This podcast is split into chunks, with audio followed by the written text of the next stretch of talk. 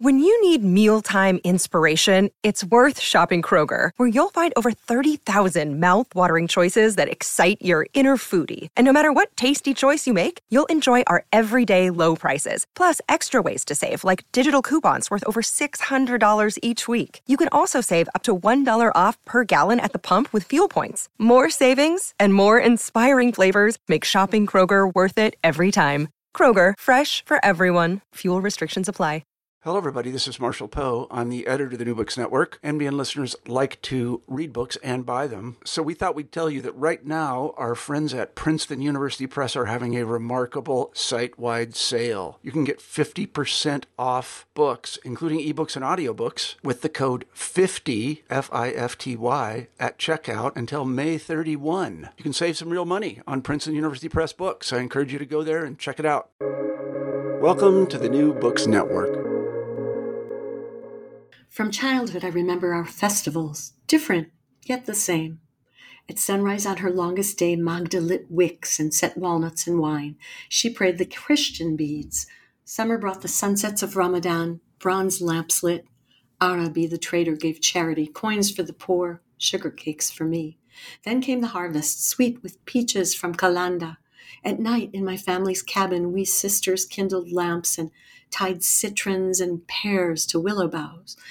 Our Sukkot, his sugar feast, her solstice, they came to me as one. When I close my eyes in the depths of memory, I see lamps and their light. This is GP Gottlieb, host for New Books in Literature, a podcast channel on the New Books Network. And today I'm talking to Edith Scott Saavedra, author of The Lamps of Albarracin. In this poetic novel set in a small town in late 15th century Spain in the region of Aragon, a spirit of convivencia is coming to an end. The story is told by a woman remembering her childhood. Sarita knows that most towns of Iberia were not as tolerant, but in the tiny town of Albarracin, Muslims, Christians, and Jews crossed into each other's quarters on errands that laced them together like a cat's cradle. Sarita's father was the doctor of that town, and she was his assistant. Hi, Edith. Thanks for joining me today. Hi, Khalid. It's a pleasure to be here. So, how did you go from being an international lawyer and business consultant to writing this beautiful novel? The novel is really the result of a lifelong journey for me uh, in search of identity, uh, in search of uh, family roots, and uh, and more than that, um, a, a, lifelong desire to really understand uh, what life had been like uh, for the Sephardim back before the expulsion of the Jews in 1492. So, what was your impetus for writing this novel in particular? Well, I grew up in Washington, D.C. in the 1970s, nation's capital. My mother was from the Republic of Panama, from a town uh, in the interior, and she was born in 1920. When she was a little girl, she used to like to go into the house and sit with the old grandmothers, and they would tell a story. And it always was the same. In Spain, we were members of the royal court. Our walls were made of cedar wood and hung with Flemish tapestries. And then all was lost.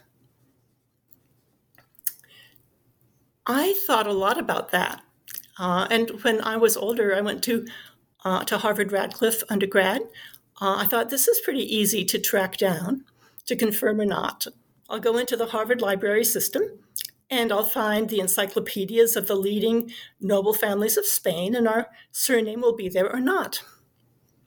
Well, guess what? Our name wasn't in any of those books. So it wasn't until several decades later, uh, notably with the publication of this groundbreaking work by uh, David Gitlitz of blessed memory called Secrecy and Deceit The Religion of the Crypto Jews. Uh, that I understood that many of the teachings and sayings uh, that my mother raised me by uh, were verbatim uh, from, you know, preserved from 15th uh, century Spain.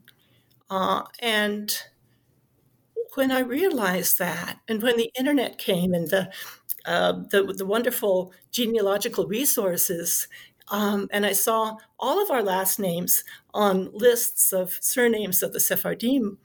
Um, well, then it was my time to think, what do I make of this personal journey? And also, uh, what can I give others who are also looking to make sense of discovering uh, ancestry that goes back to this time and place. And that's what makes mm-hmm. novel. Yeah. One of the things I loved about the Lamps of Albarracin is all the stories within the story. Can you describe the research you did to create this 15th century world of food and smells, clothing, and customs? Yes, I am a passionate devourer of, of, of Spanish history from the Renaissance. I love it. So um, we can call it research, but to me, it was just a romp um, through historical sources. And um, I used all different kinds of sources, published sources, also sources on the internet. And I'd even uh, saved books and reference books from courses I'd taken at Harvard uh, literally um, 35 years uh, earlier that were still on my bookshelf. You know, the uh, the um, compendias of of ballads or romanceros uh, that I learned in, in you know Spanish literature and um, history books. Um, so much. Uh, I just had a wonderful time. And of course, now uh, we can do Google image searches uh, and we can see and visit uh, so many very, very uh, particular places, um, thanks to people who post photographs. So uh, basically, I, I, had a great time doing it. Mm. Sarita begins her story in 1481. She remembers drinking tiger nut milk, which wasn't kosher. Can you talk about how you created her character? Yes. Uh, when when I had a, a, that night, I had a night of kind of a eureka moment when, uh, in struggling to decide how to make sense of this, I decided I wanted to make sense of this heritage writ large, just from not just for myself, but for other readers who found themselves in my situation. And I decided that the only way I could really understand having Sephardic heritage from that time in Spain was to become a girl, a teenage girl, and go back in time to her world and become her and tell the story as I lived it in the first person. That's the genesis of Sarita. Um, she is, in my view, everybody's great great great grandmother uh, who who is engaged in this kind of a of a search for roots. Hmm. I like that. Each chapter begins with something about a lamp, which makes sense of the title. And the first lamps described are from Jerusalem and fit in the children's palms. They're from Uncle Solomon, aka Solomon the Aged. What do we know about him? Solomon the Aged. What a scamp. Solomon the Aged is actually based. Uh, actually based in many respects on a wonderful elderly man who uh, whom I befriended in Singapore, um, a blessed memory now, who used to teach me Ladino, and uh, and had many many memories of his childhood, uh, and uh, some of the idiosyncrasies, let's say, of the personality of Solomon the Aged. Um, Solomon the Aged, though, represents um, numerous things. Uh, and I think he has great business acumen. He's traveled widely uh, all across Levant. Um, he uh, is passionate about learning, and um, he's also very hard to pin down. He's he's very cosmopolitan, um, and and there were in fact many people like this uh, in Spain at the time, involved in international commerce and trade, uh, deeply cultured, and hard to pin down. Uh, and it's, it's, sort of the enigma of Solomon the Aged, Aged is part of what makes him so interesting. He is interesting. Sarita's older sister Bella is already planning on attracting a wealthy financier, a converso with a large art collection. And Bella tells her sisters that it's all the style in Zaragoza to convert is all the style. She says the wealthiest and best connected families are doing it. Well, that that was so funny. Can you take a moment to explain what was going on there? Who were the conversos? Why would it be the thing to do? Yes, um, the Kingdom of Aragon in those days was a kingdom. Uh, today, Aragon is a small province in northeast Spain. It doesn't have a coastline. It represents a very small percent of the population and economy of Spain. But it wasn't always that way. Uh, and if we go back to the 15th century, uh, Aragon was a kingdom uh, with an international uh, extension. Uh, a presence that went as far as Sicily and Naples, that it controlled through a loose dynastic alliance. Aragon was a powerhouse of the Mediterranean trade. Uh, it was extremely important uh, in Europe, and it was a multicultural society.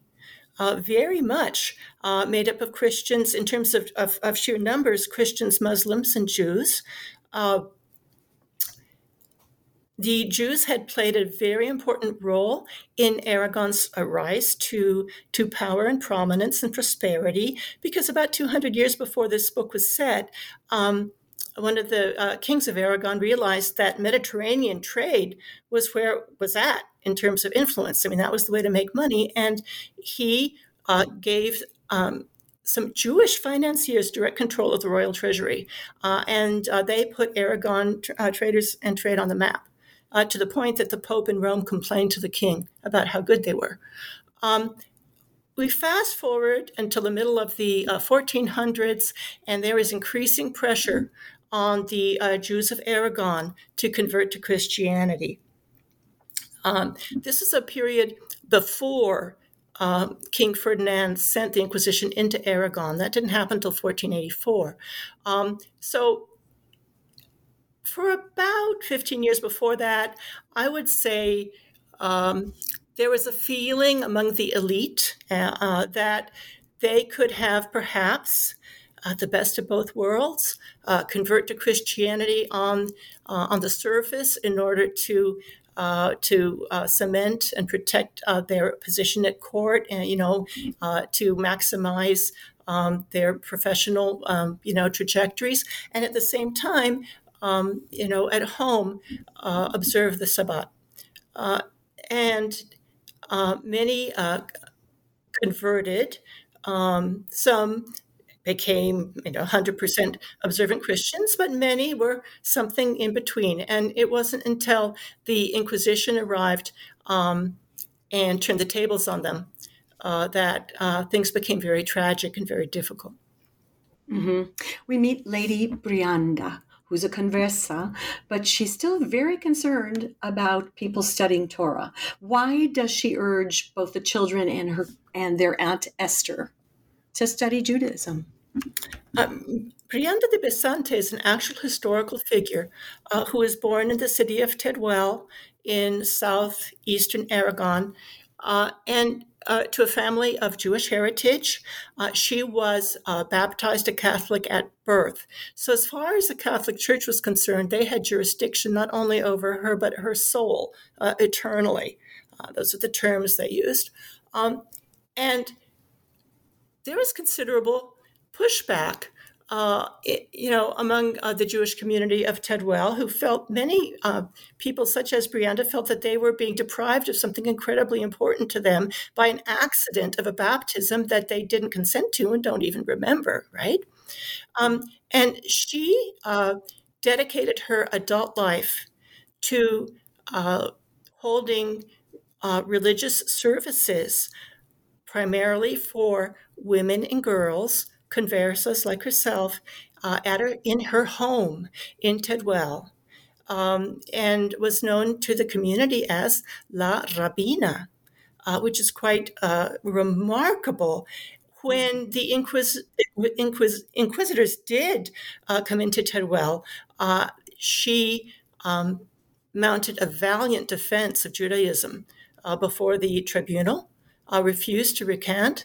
Um, and it's believed, Jewish historians believe that she was removed uh, for execution to Valencia uh, and executed in secret to um, prevent the creation of a martyr for the Converso cause. Uh, I included her in the book. She's a strong, strong character um, because I believe that she, you know, really deserves to be remembered, uh, to remember, to be remembered today. Oh, I love that. Why was Sarita's little sister considered to be so strange? Uh, Reina, uh, queen, that's a beautiful Spanish Sephardic given name. Uh, you'll find those uh, in the family throughout the book. Uh, and Reina was considered to be strange because Reina was a, frankly, spiritual prodigy who, from her earliest years, was thinking about uh, deep, uh, deep spiritual and religious uh, questions. Um, now, we know that statistically, baby girls and boys are both born um, in the highest percentiles of intelligence. Uh, female infant geniuses, or with genius potential, are have been born throughout history. And why do we hear so little about them relative to the frequency with which the boys, um, you know, become uh, renowned figures? So, um, I explore. Uh, I explore that issue that question in the character of Reina. And um, indeed, in my book, um, I bring Brianda Besante, a real historical figure, into interaction with Reina and her sister. Uh, I think that they're both unusual because they were both really thinking women uh, with very active intellects uh, in a profoundly patriarchal society. And one of my favorite scenes is um, at a Hanukkah dinner uh, where the men are discussing the food and uh, the women, including Brianda and the girls, are discussing Maimonides. Um, that to me is a wonderful, wonderful scene uh, because actually, according to the patriarchal values uh, of those years, women were not supposed to be um, involved in religious or spiritual conversations uh, any further than just, you know, uh, listening and maybe nodding their heads in assent as they learned things. So I really enjoyed turning the tables on that one at that dinner. That was fun. I recognized one of the songs. I love that you included so much poet, so many songs and so much poetry.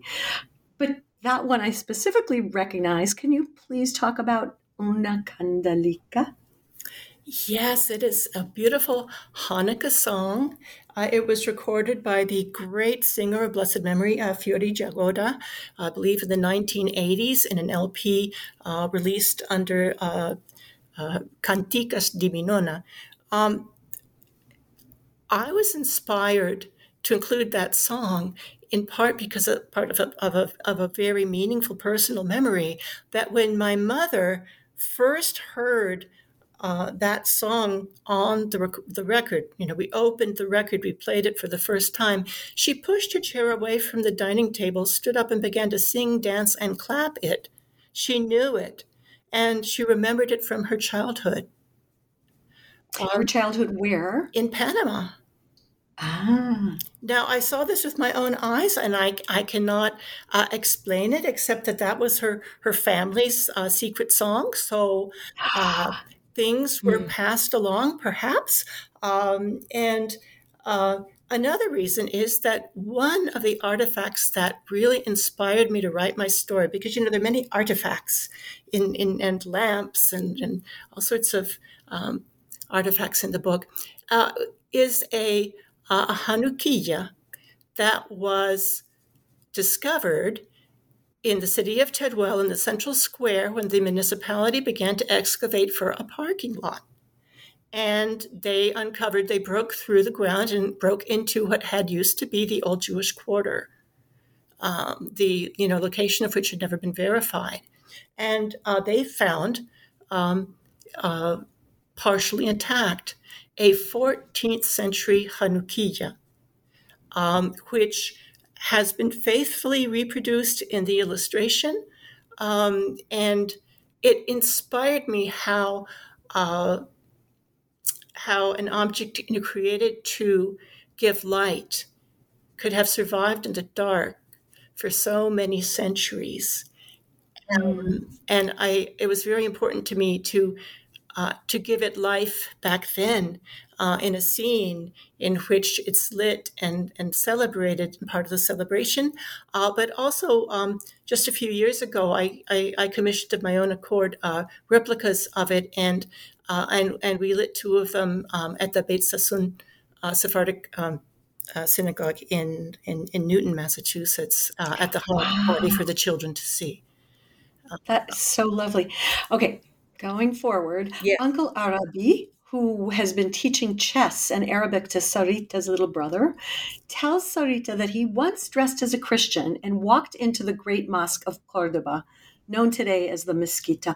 So, Edith, I was just there last week, wandering around the Mezquita, totally in awe. It was one of the most amazing buildings I've ever entered. Could you say more about that? It's one of the to me it's one of the, the, the wonders of the world.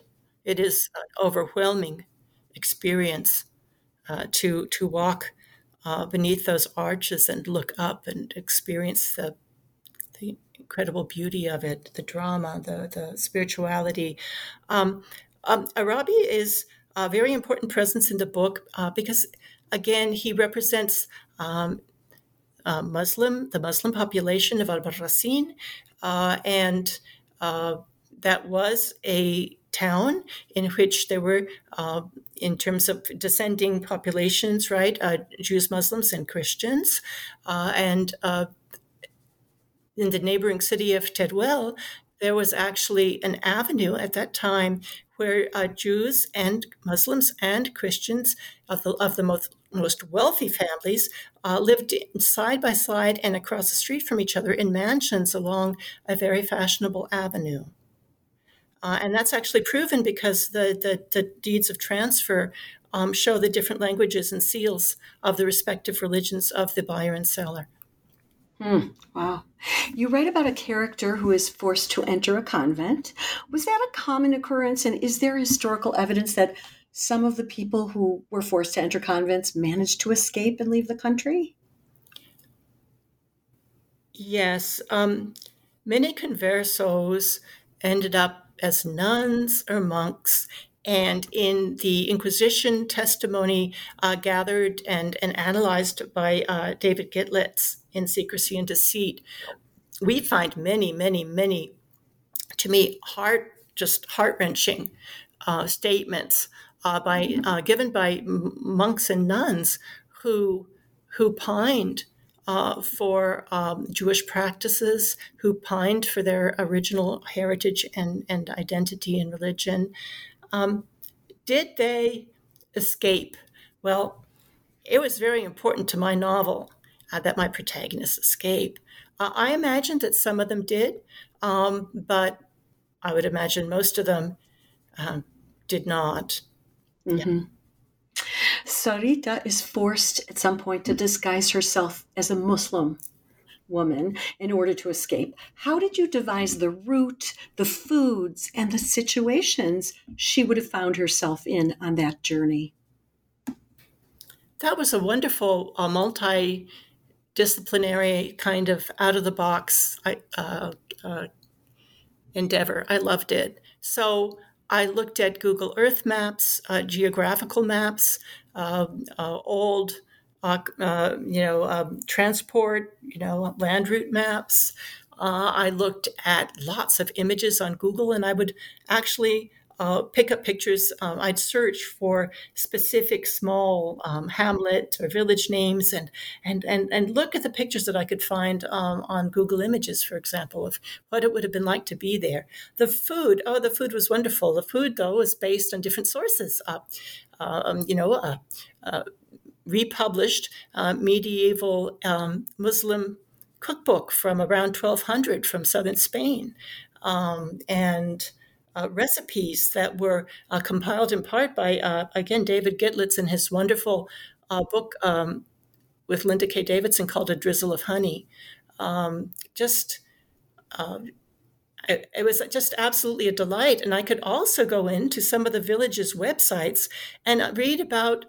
Um, you know, sometimes a ballad was posted, a traditional ballad, or, or that I could go and, and, and look into the histories and see that uh, another village was was uh, a little bit in trouble and suspect um, by, you know, under the Catholic authorities for having many conversos uh, from both the, um, you know, uh, Jewish and Muslim religions of wavering faith. So you begin to see that it was a really, really um, uh, diverse mosaic and really beautiful and really exciting and just like a kaleidoscope changing with every turn in the road. Mm. So I have so many more questions, but we're coming to the end. So I need to ask you, what are you working on now? Yes, I am very uh, drawn to uh, questions surrounding interfaith friendship and how it fits uh, into our society's challenges today. Um, and, you know, I do think it's related to inclusion, the inclusion of minorities of different faiths. Uh, I think uh, I'm drawn to how this is lived um, by women, experienced by women, and uh, to interfaith friendships. Because you see, I read many, many uh, notarial and inquisitional records from these towns, and there were friendships. There were so many cross, cross, uh, you know, cross religious line friendships, inter, you know, interfaith friendships, but uh, it wasn't in the interest of the powers that be to record and relate them and preserve them. Far from it. So every time I find in the archives, for example, wonderful stories of friendship uh, between Jewish girls and Muslim girls and Christian girls and women, um, I'm drawn more deeply into uh, the female experience of, of friendship, and also just the inspirational aspect of the fact that these friendships did exist and we always have to believe in them and know that they existed. Hmm.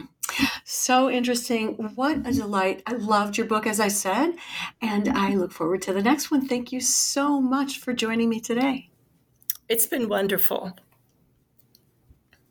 And thank you for joining me. Again, this is G.P. Gottlieb, author of the Whipped and Sipped Mystery Series and host for New Books in Literature, a podcast channel on the New Books Network.